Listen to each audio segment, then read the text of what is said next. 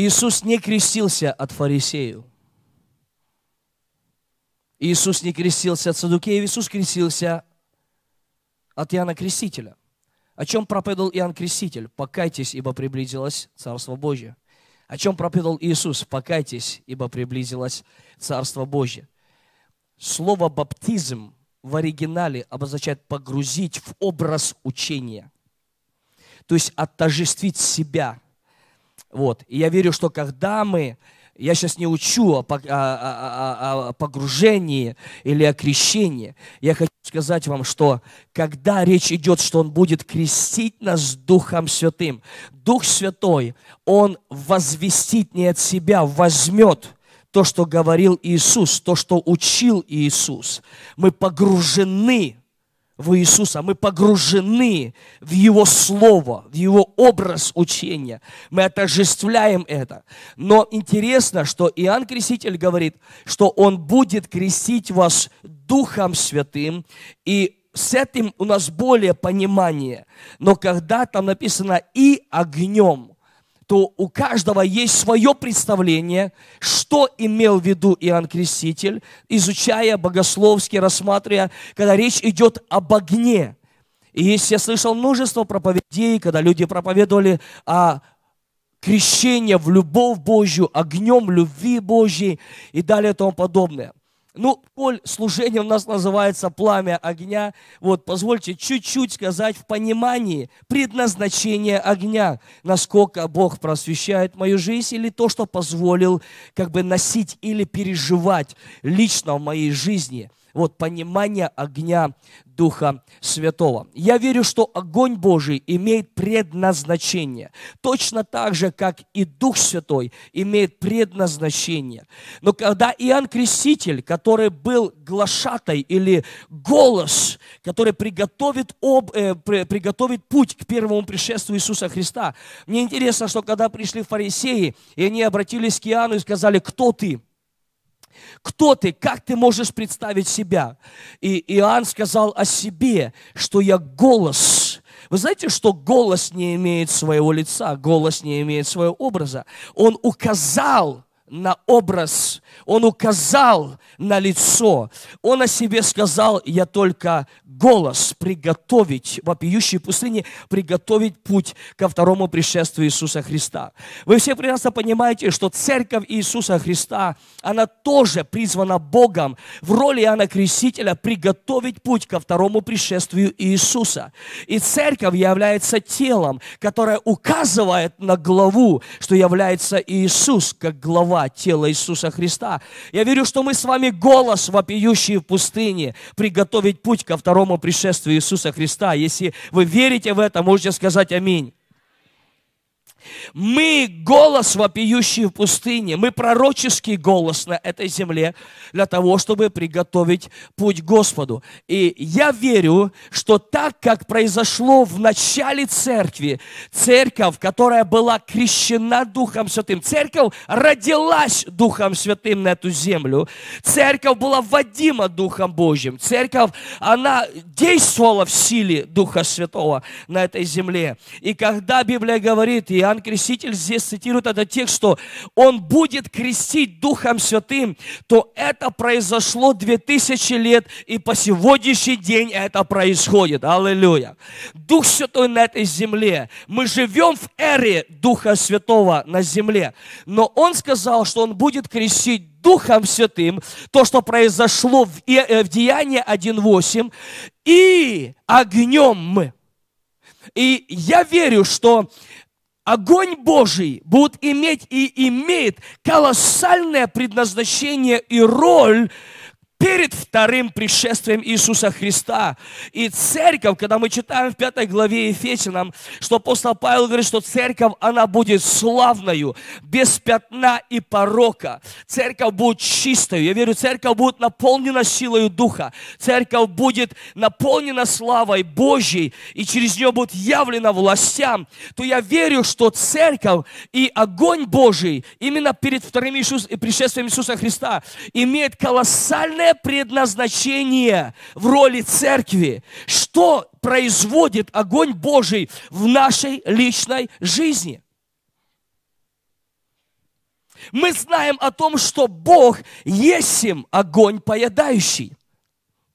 И каждый раз, когда мы рассматриваем через все священное писание, где Бог, как Отец, проявлял себя, там везде присутствовал огонь.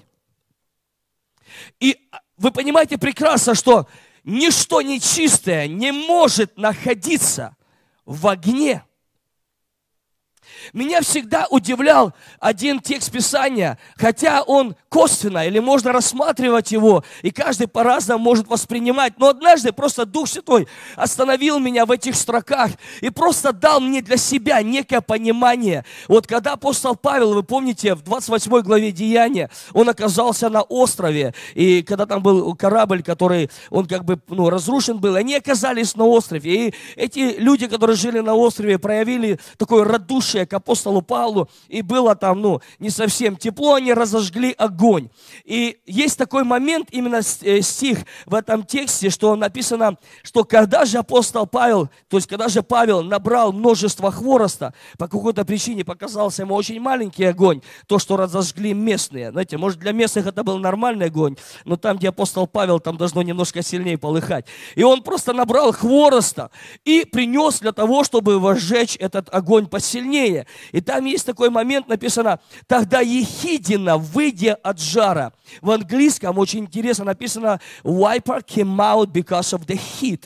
То есть вот Ехидина вышла из-за уровня то есть огня, или из-за уровня жары, или из-за уровня пламени, она не могла находиться вот в этом состоянии. И однажды, перечитывая эти тексты Писания, Дух Святой просто остановил меня. И Он начал говорить в мою жизнь. И Он начал говорить о том, что есть уровень огня, в, огня, в котором Ехидина может себя чувствовать комфортно. Но есть уровень огня, в котором никакая Ехидина не может находиться. Она начинает выходить выходить из-за жара, она начнет выходить из-за или пламени, или уровня пламени, что в этом ничто нечистое не может находиться. И когда мы читаем о Боге, то Он говорит о себе, что Он есть огонь поедающий. И я верю, что мы сами по себе, мы не можем жить чистой жизнью. Я верю, что сами по себе мы не можем ходить в чистоте постоянно. Я верю, что сами по себе мы, мы, мы, нам сложно и надо вести этот образ жизни. И я верю, что именно роль огня, она играет, когда мы погружаемся в Бога, когда мы соединяем себя с Ним, когда мы вовлечены в Него, когда мы именно отождествляем или преображаемся, то я верю, есть уровень отношений с Богом, где Его пламя, где Его огонь внутри тебя не позволяет никакой ехидине находиться. Каким бы образом не выражала себя эта ехидина, то ли унылость, то ли томление, то ли депрессия, то ли страх, то ли болезнь. Какое бы имя это ехидины не было. Я верю, что есть уровень огня Божьего в нашей жизни. И мы должны стремиться к этому, что ничто нечистое не может находиться внутри. И я в это верю, я это сам переживаю. И я понимаю, что единственное, что держит меня, что хранит меня, что помогает мне ходить в силе Божьей, это не мои способности, это не мои, как бы, знаете, таланты или моя харизма или еще что-то. Я знаю, что напрямую. Я понимаю, что когда мы принимаем Дух Святой, мы принимаем силу Божью. Библия говорит, что когда сойдет Дух Святой, вы примете силу. Мы приняли силу Божью, но огонь огонь Божий позволяет нам хранить эту силу Божью внутри нас, понимаете? Огонь Божий позволяет нам ходить в этой силе Божьей в нашей жизни. Огонь Божий будет иметь колоссальное предназначение, и он имеет, и он будет еще иметь в церкви последнего времени. Эта церковь будет беспорочна, эта церковь будет наполнена силою Духа Святого, и никакая ехидина не сможет находиться в этом пламени. Аллилуйя. Потом апостол Павел призывает нас в усердии не ослабевайте и духом пламенейте и Господу служите. Я для себя смотрю это с другой стороны. Чтобы по-настоящему Господу служить, ну, да, нужно духом пламенеть. А чтобы духом пламенеть, нужно в усердии не ослабевать. О каком усердии идет прежде всего речь? Я верю, прежде всего, мы должны постоянно ложить эти дрова. Слышите? Постоянно ложить эти дрова. Постоянно подкладывать. Это ежедневное, это ежедневное наше время, которое мы проводим с Богом и пропитываемся им, пропитываемся Его природой через общение с Духом Святым, через Слово, которое мы впитываем внутри себя. Ешь это Слово, пока оно не станет плотью внутри тебя, пока оно не станет внутри тебя. Я не то, что хвалюсь, но я могу все тексты в основном цитировать на, на, на память. Никогда их не заучила. Я никогда, я иногда открываю эти тексты, чтобы читать, потому что когда я начинаю провозглашать их словами,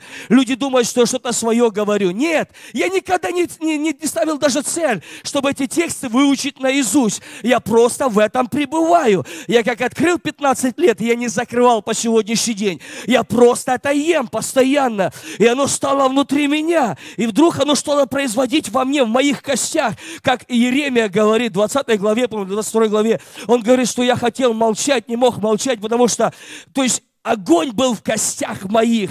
А перед этим он пишет, что Слово Твое, как огонь внутри меня. И я верю, дорогие мои, что именно есть уровень взаимоотношений с Богом, есть уровень или мера, которую мы сами отмеряем. Мы ее сами отмеряем. Мы можем просто немножечко гореть, и мы это сами отмерили, понимаете? Мы сами отмерили. И на этот уровень близости, или на этот уровень пламени, или на этот уровень огня в нашей жизни есть определенные вещи. Но если мы хотим пойти дальше, если мы хотим еще глубже, если мы хотим больше силы Божьей в нашей жизни, я верю, мы можем отмерить, что мы хотим больше огня Божьего в нашей жизни. И я абсолютно не верю вообще в эту теорию, что люди говорят, что ты можешь гореть только когда ты принял Иисуса Христа. Это полная чушь, это религиозная чушь. Я верю наоборот, что чем больше мы пребываем с Ним, чем сильнее мы погружаемся в Него, чем сильнее мы отождествляемся с Ним, тем пламя внутри нас, оно только увеличивается. И именно это позволяет нам жить в страхе Божьем. Именно это позволяет нам ходить в чистоте Божьей, дорогие мои. И я еще раз хочу вам сказать, что Бог хочет даже сегодня вечером возвысить или умножить эту меру огня внутри нас, чтобы никакая ехидина, она не могла находиться в этом пламени и вашей жизни во имя Иисуса Христа.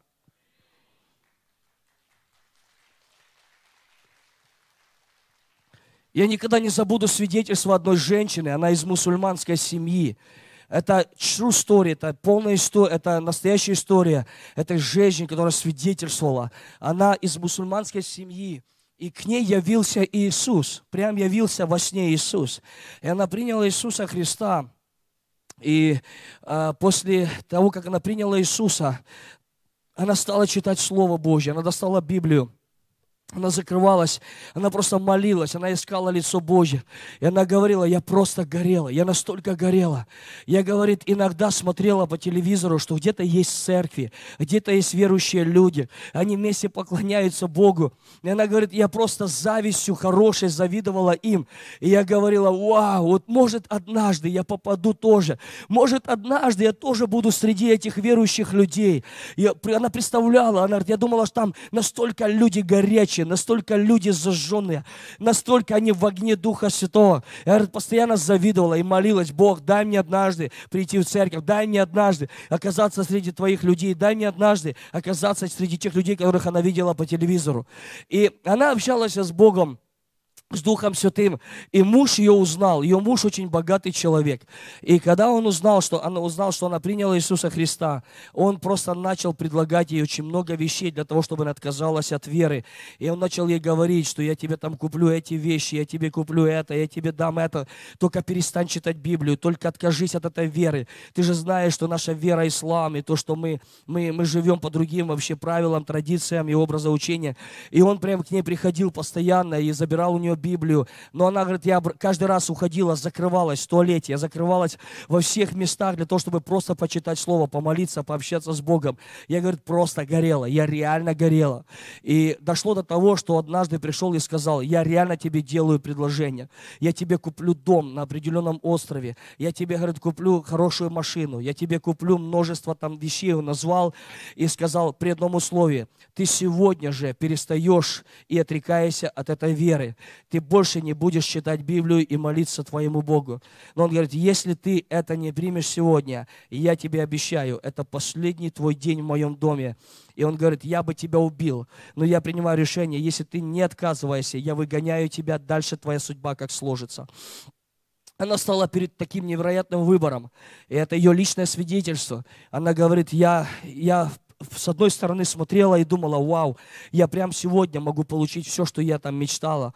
И с другой стороны, говорит, я закрывала глаза, и я начинала опять как бы мыслить о Боге, и, и я начинала думать, вау, а может быть это тот день, о котором я молилась, что я могу просто прийти к верующим людям и начать поклоняться, и начать прославлять Бога вместе со святыми, и еще сильнее гореть для Бога. И она говорит, я принимаю решение, я ухожу из дома. Он выгоняет ее, и она говорит, первый путь первое мой, мой, мое направление, я, говорит, бежала просто в поместную церковь.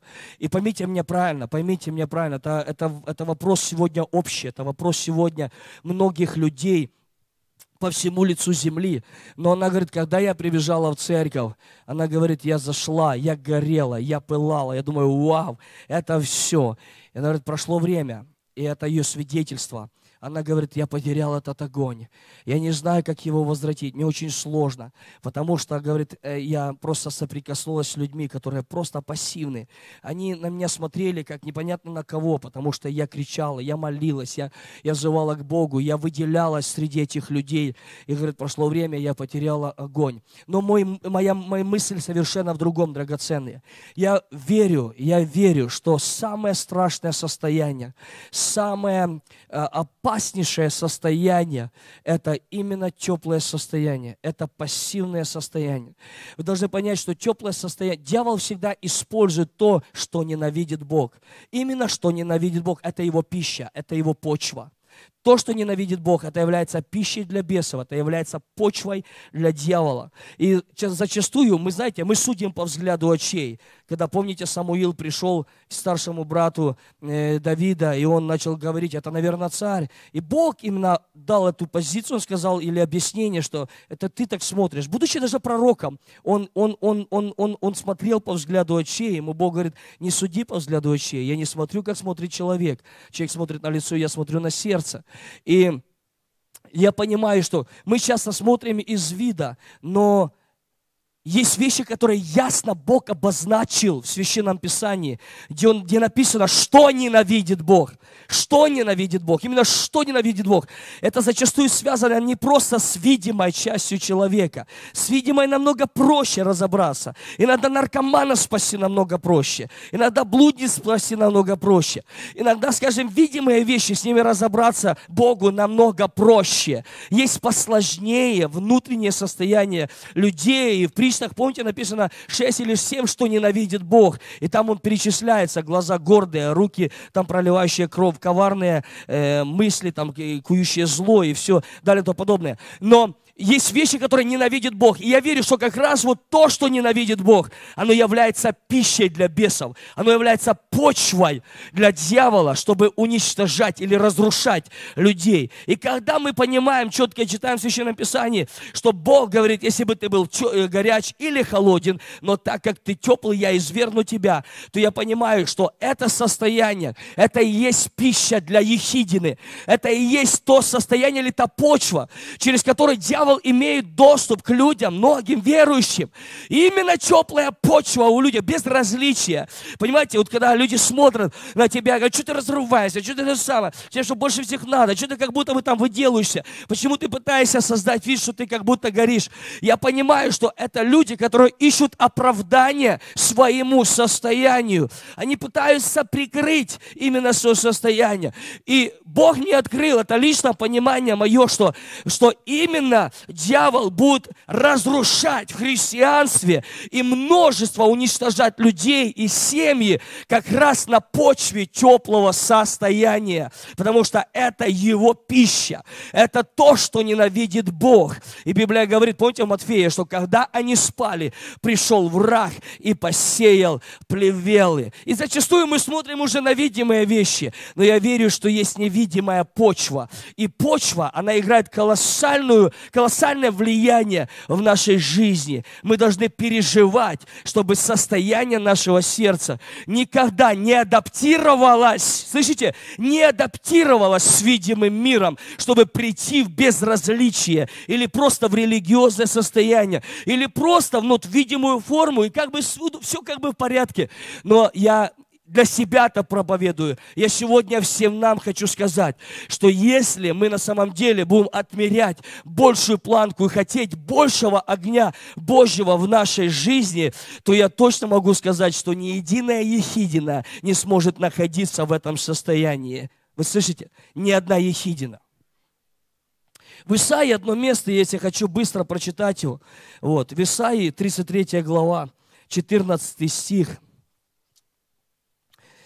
Пророк Исаия говорит, или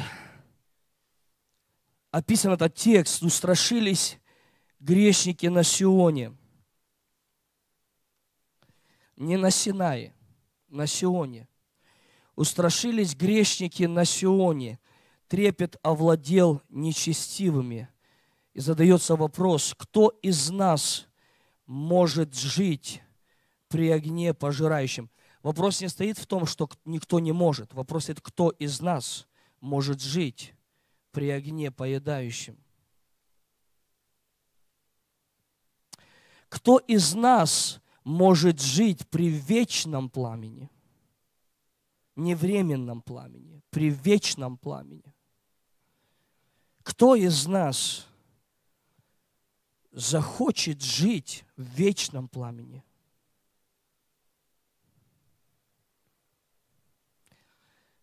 Дальше пророк объясняет, и написано, тот, кто ходит в правде и говорит истину. Тот, кто ходит в правде. Тот, кто ходит в правде. Я верю, что не, не в своей правде. Тот, кто ходит в правде – это пророческие слова в праведности Божьей. Кто говорит истину. Чтобы говорить истину, нужно соединять себя с истиной. Чтобы ходить в правде, не своей, но в праведности нашего Господа Иисуса Христа, и говорить истину. Дальше написано,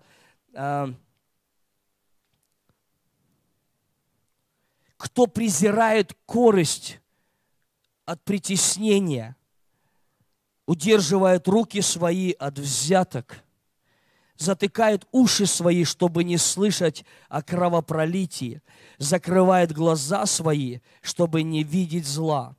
Драгоценные мои, я понимаю, что мы можем цитировать эти тексты со Старого Завета, но я хочу просто, просто поделиться те вещи, которые Дух Святой очень глубоко вложит внутрь меня.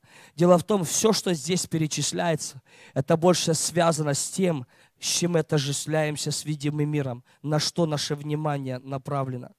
Понимаете, я понимаю, что когда мы отождествляем свою жизнь, то есть мы не соединяем себя. И то, чем я проповедовал все эти дни, о преображении или об обновлении разума. Но Библия говорит, что все эти вещи, которые перечисляет пророк, и корысть, и удерживать свои руки от взяток, затыкать уши свои, чтобы не слышать о кровопролитии. Я верю, что все это связано от того, чтобы отсоединять, учиться отсоединять себя от видимого мира. Учиться именно быть в отношениях с Духом Святым. Потому что я верю, когда Библия говорит о тайной комнате, Иисус говорит о тайной комнате. Многие из нас, мы видим тайную комнату, как просто закрыть двери, закрыть двери у себя в доме, чтобы остаться один, именно в тайной комнате.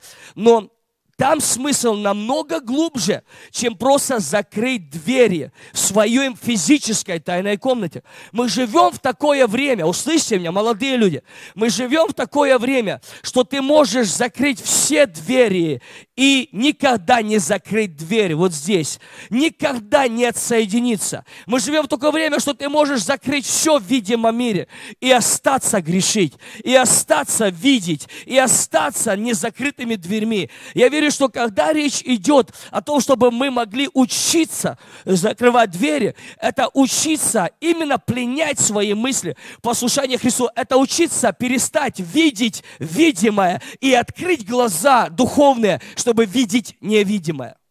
Этому нужно учиться в общении с Духом Святым, чтобы видимое перестать видеть и невидимое начать видеть, чтобы видимым закрыть все двери вот здесь и учиться этому образу жизни.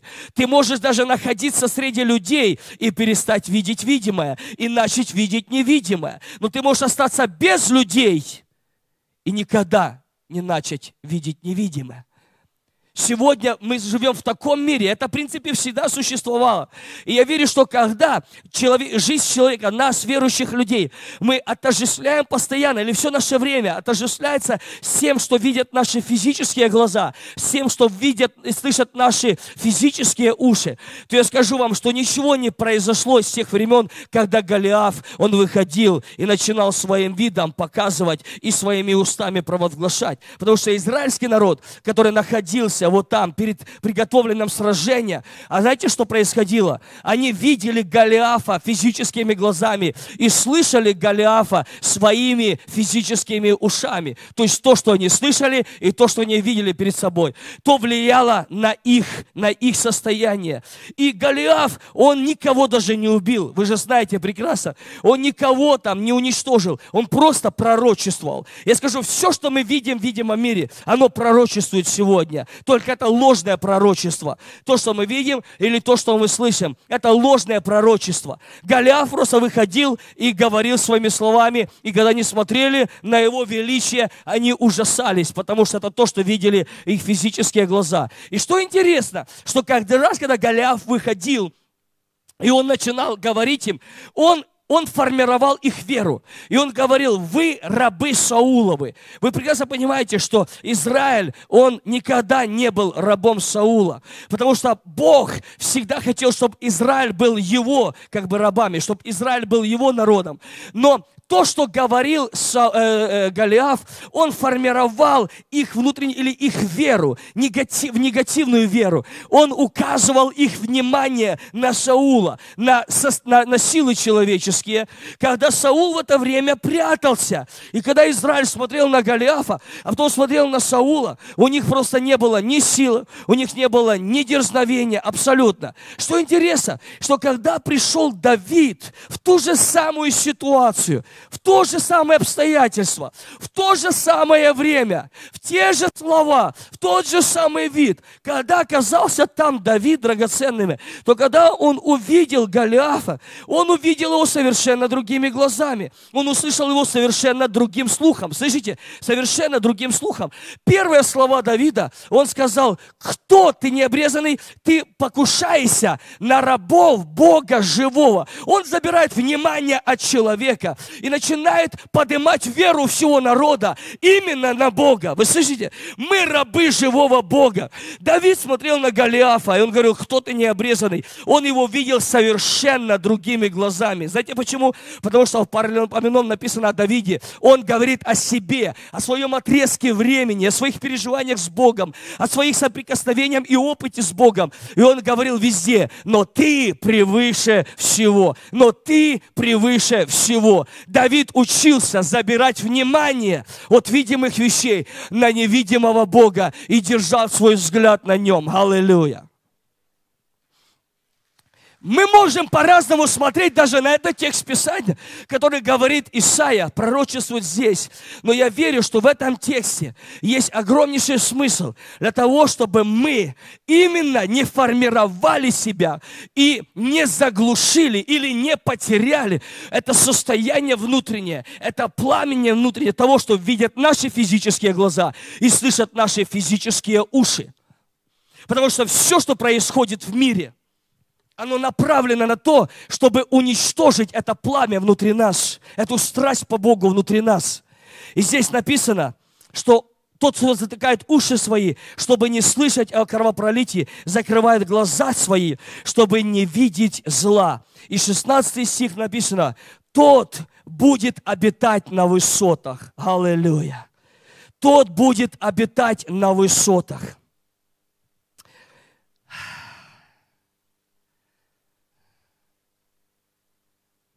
Тот будет обитать на высотах.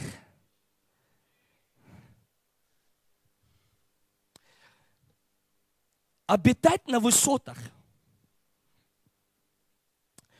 Мы даже знаем тексты Писания, в которых написано, что Он может поднять нас на высоты для нас недосягаемые. Но вы знаете, что речь идет о уровне взаимоотношений с Духом Святым –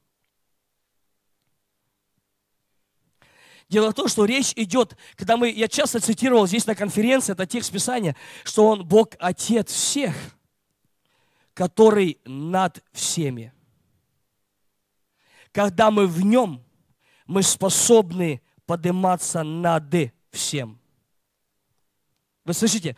Он Бог Отец всех. Даже когда я скажу вам, что Бог Отец, Он всех, все равно каждый видит по-своему. Кто-то видит только свою поместную церковь, кто-то видит только свою деноминацию, кто-то видит только свою конфессию. И когда на Библии говорит, что он Бог Отец всех, он думает, что речь идет только о его семье, речь идет только о его деноминации, или речь идет о его конфессии. Но когда Бог говорит, что он Отец всех, мы можем это видеть уже в Откровении, где все племена, где все народы, где дом молитвы наречется домом молитвы для всех народов. Он Бог Отец всех, и широких, и высоких, и лысых, и черных, и белых, и горячих, и узких. В общем, всех. Вы слышите? Он Бог Отец всех. И для того, чтобы начать видеть всех, нужно подняться над всем. Аллилуйя.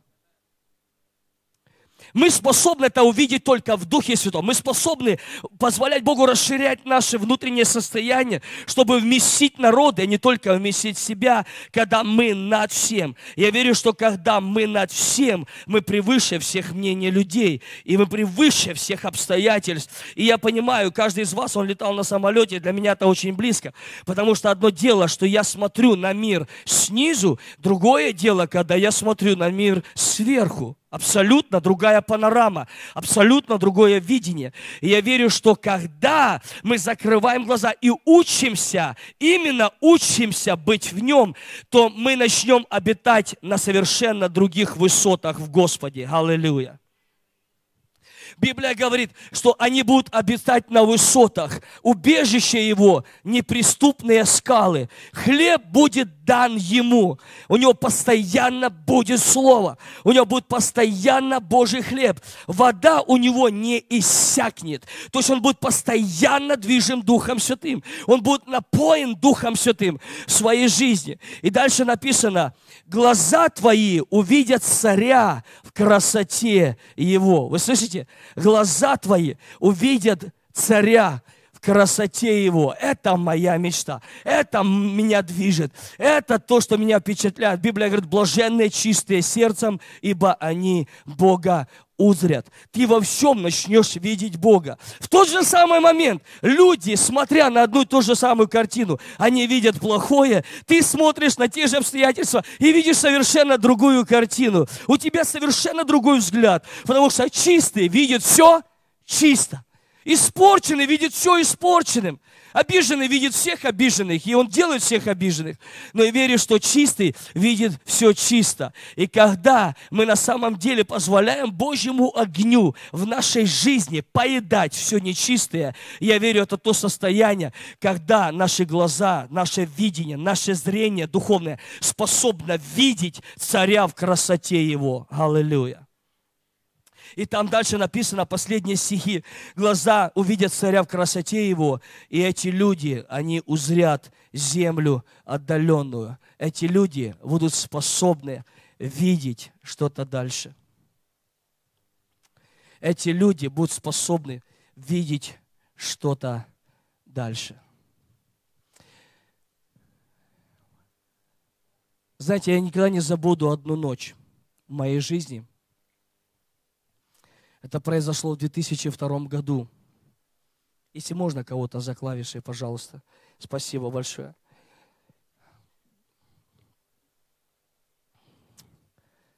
Некоторые из вас слышали, может, и в программах, но я хочу просто оставить одну мысль в том, что я хочу подел... о чем я хочу поделиться.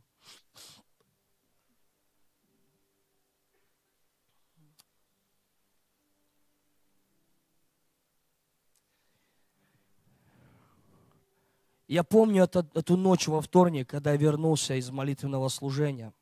Это было буквально пару месяцев, когда я отдал свою жизнь Богу.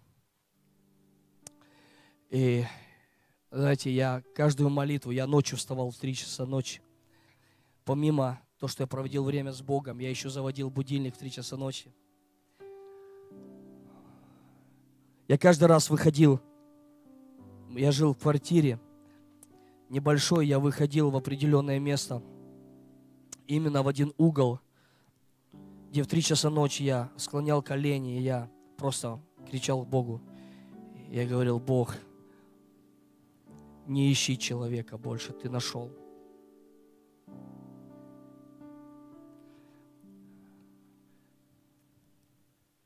Я в Иезекииле прочитал, что Бог ищет человека. И я прямо говорю, Бог, перестань его искать, ты его нашел. Я вот помню, каждую ночь я просто кричал к Богу и говорил, я хочу знать Тебя. Два месяца спустя я пришел домой.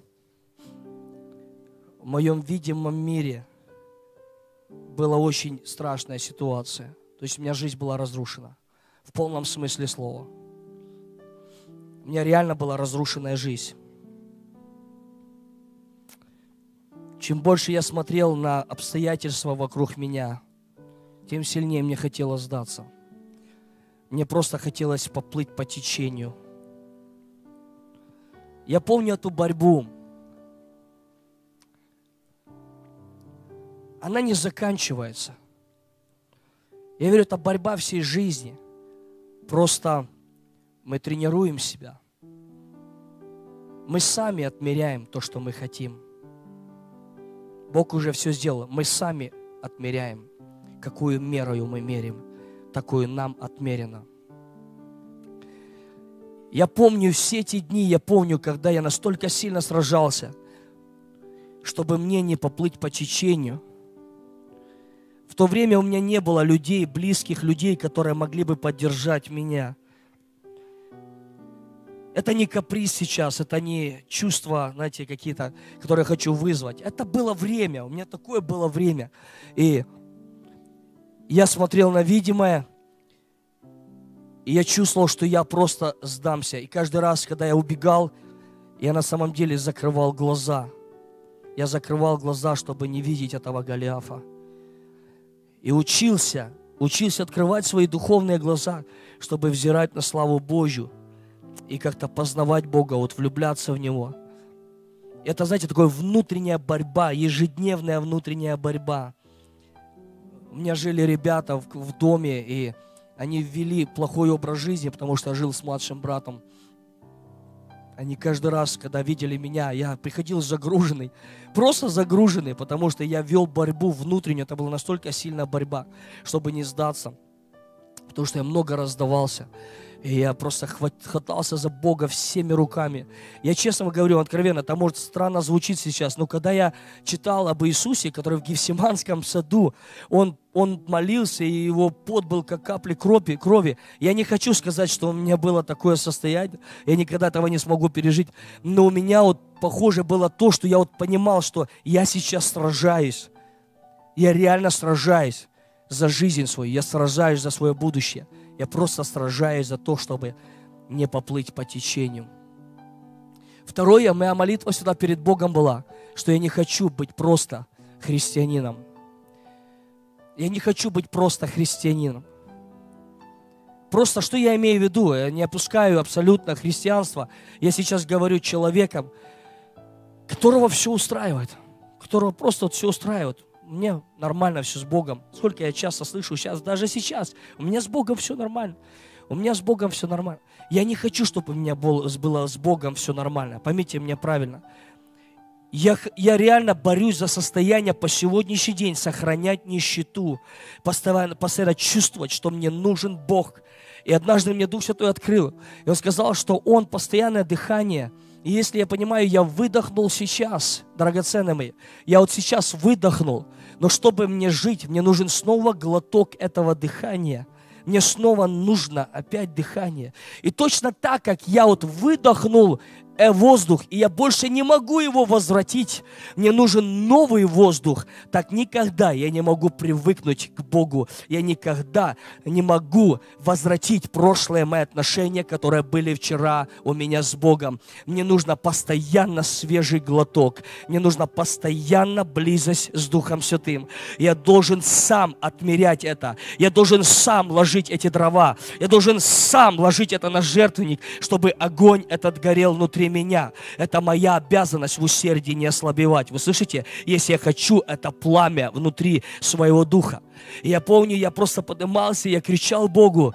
И Однажды вторник я закрылся у себя в комнате, и я упал на колени, я вот так просто упал на кровать, я двумя руками оперся, я просто кричал, я не смотрел на будильник, я вообще его убрал в сторону, я его закрыл, я помню, я рыдал и говорил, Бог, Бог, я, я больше не могу так жить, Бог, я реально не знаю, что со мной происходит, моя жизнь разрушена, Бог, просто вступись, вступись, вступись, я кричал Господу, я помню, я так вот залез на свою кровать, залез на кровать, я увидел будильник, было два часа ночи. Я залез на кровать, я лег на постели, я молюсь духом. Я просто молюсь духом. Я просто весь крик духа внутри меня. Это я после прочитал Смит Висфорда, есть такая книга «Крик духа». Я ее проживал в тот момент внутри себя. Я просто внутренне кричал к Богу, молился на языках.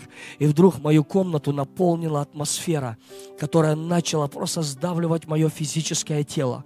Я настолько испугался, потому что я никогда этого не переживал. Я даже не представлял, что такое может вообще когда-то произойти, понимаете? Одно дело, что ты читаешь где-то в книгах, где-то что-то слушаешь, но вдруг в твоей личной жизни какие-то вещи начинают происходить. И для меня это было настолько странным, неожиданным, что я просто понял, что то ли я брежу уже, то ли со мной что-то происходит, потому что я ощущаю, что атмосфера, она сгущается, и она прям давит мое тело. Она начала сжимать сильнее, сильнее, сильнее. И мое тело, оно содрогнулось на кровати. Все, что я мог быстро подумать, а только мысли. Я даже не успел ничего сказать, у меня были мысли.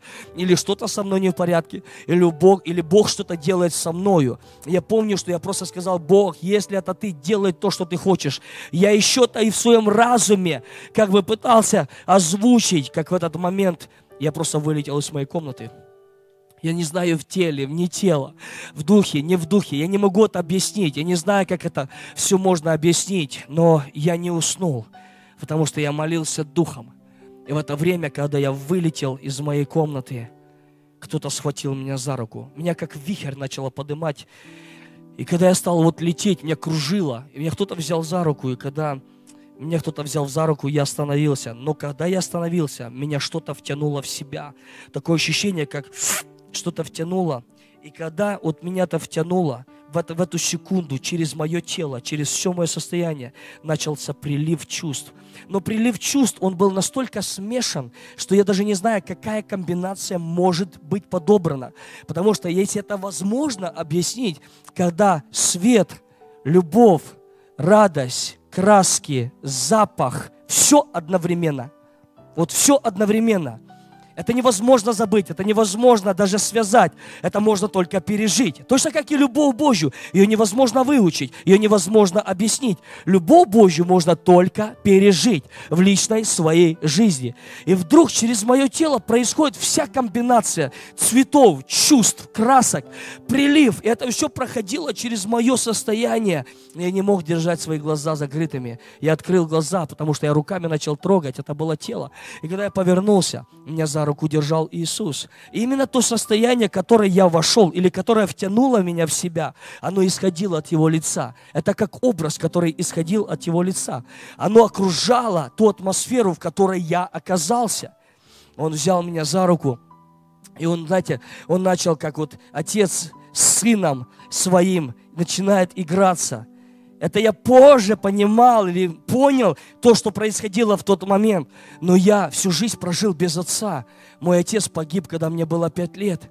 И у меня не было никогда отца. Я даже не знаю, что такое любовь отца.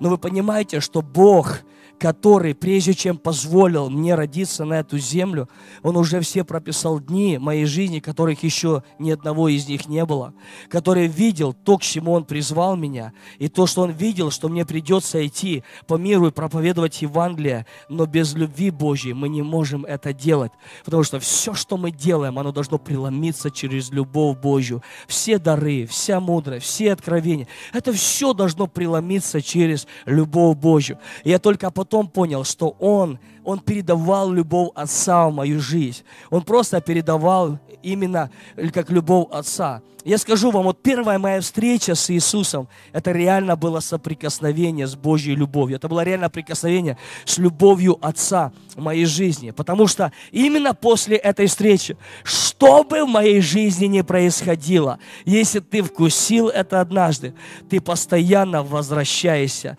Ты знаешь, что Он за тебя. Ты знаешь, что Он принимает тебя. Ты знаешь, что у тебя нету другого пути вообще. Ты должен укрываться только в нем.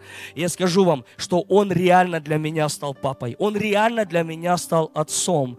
И однажды, знаете, я, это мои переживания, я смотрел когда-то в своей жизни – на ребят, которые росли со мной, и их отцы помогали им в жизни.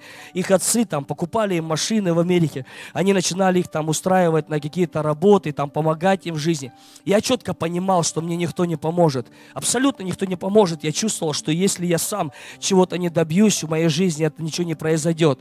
Но когда я встретился с Иисусом, я никогда не забуду, как однажды Он сказал мне, сынок, так как я могу тебе помочь, никто тебе никогда в жизни не поможет. И так как я могу тебя поднять, никто из отцов не может так поднять. И вы знаете, он просто для меня стал папой. И когда я сел на его ноги, я сел реально на его колени. Я своими ладонями взял его за лицо. Я держал его лицо. И в тот момент он начал дышать внутрь меня. Он начал просто дышать, как вот я могу дышать. Он начал вдыхать свое дыхание внутрь меня. Я вам скажу вам, я не знаю, как это объяснить, что начало происходить внутри меня, когда именно он начал дышать внутрь. Я почувствовал огонь внутри себя. Это тоже были смешанные чувства, но это был сильнейший огонь внутри моего тела. И он потом сказал, что сын мой, придет время, я пошлю тебя по всему лицу земли, и ты будешь нести это в мое тело.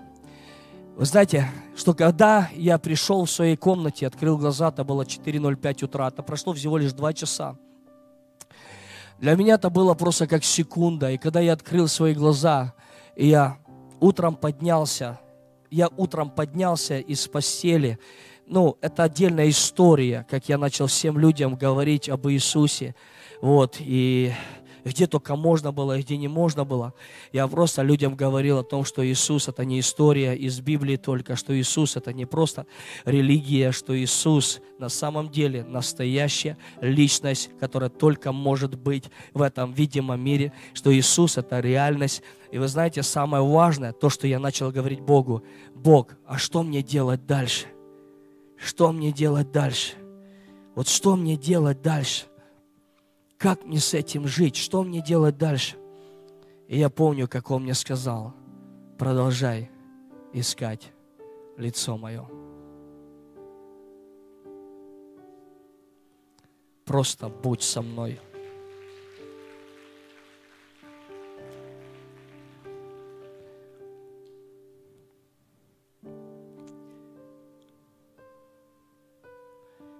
Неважно, к чему Бог призвал тебя – Просто будь с Ним.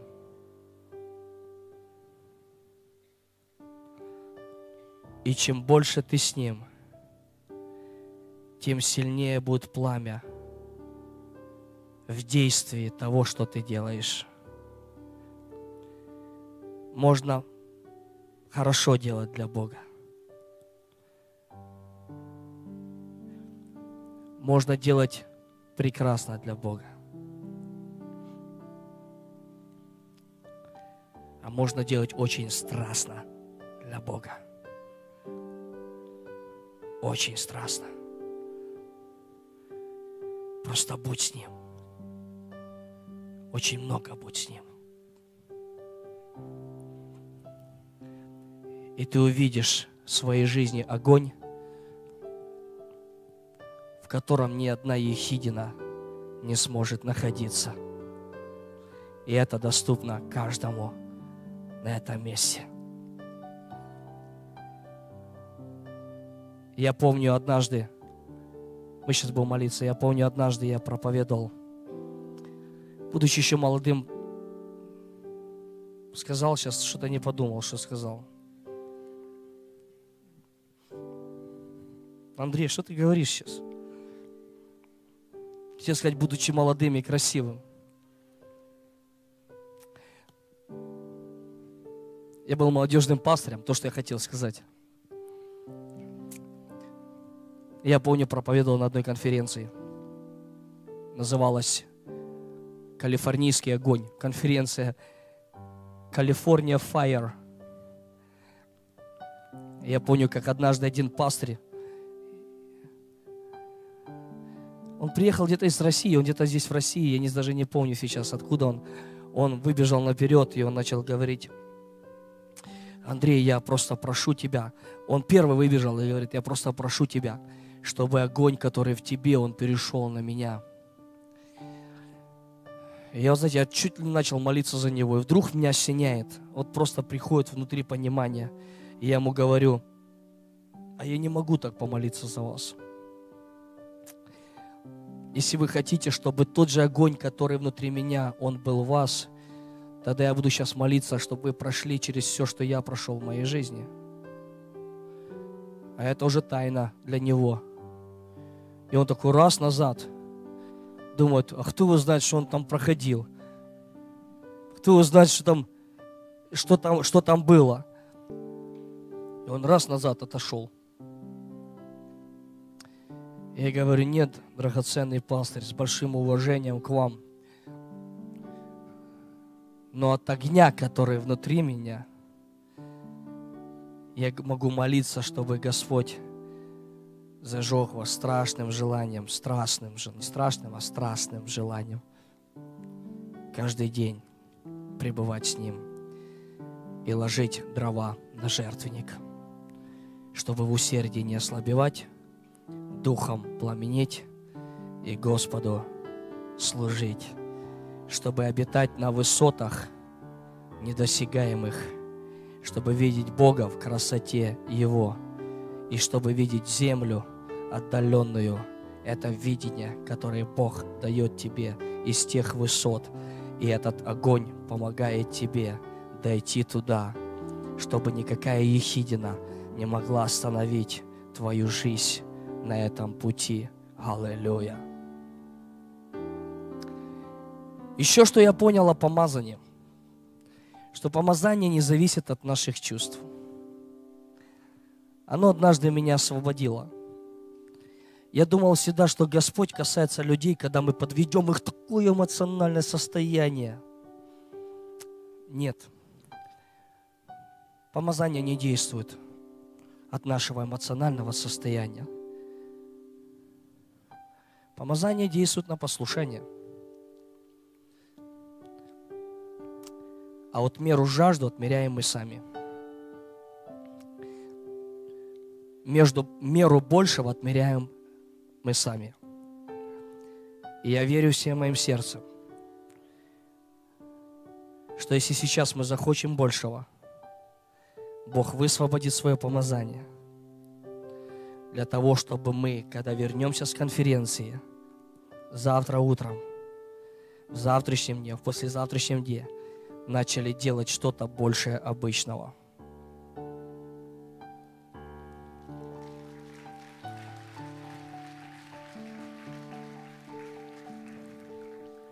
Чтобы делать что-то больше обычного, нужно от чего-то отказаться, что забирает наше время для больше обычного.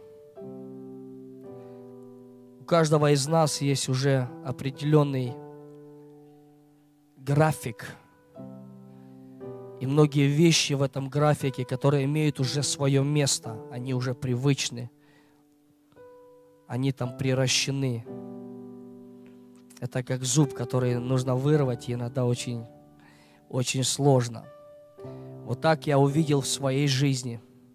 Есть многие вещи, которые настолько уже приращены в нашем образе ежедневном, что когда звучит призыв о чем-то большем, просто нет места уже для этого. Когда стакан наполнен – Туда невозможно ничего больше долить. Как бы мы ни хотели. Как бы мы ни принимали решение, что мы хотим большего. Когда наполненный стакан водой, вы можете пророчествовать, что вы хотите больше. Вы можете провозглашать, что вы хотите больше. И Бог начинает действовать, когда мы это начинаем делать. Только начинает действовать не так, как мы себе представляем. Бог начинает что-то выливать из этого стакана, чтобы освободить там место для большего.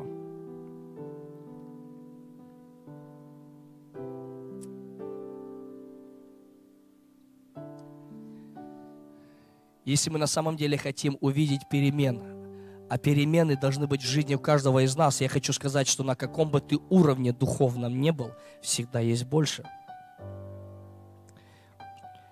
Я скажу вам, когда мы хотим большего, и мы живем хорошей христианской жизнью, то когда речь идет о том, что нам надо чего-то отказаться, то это будут именно хорошие вещи. Но я скажу вам, что лучше отказаться от хороших вещей ради великих вещей.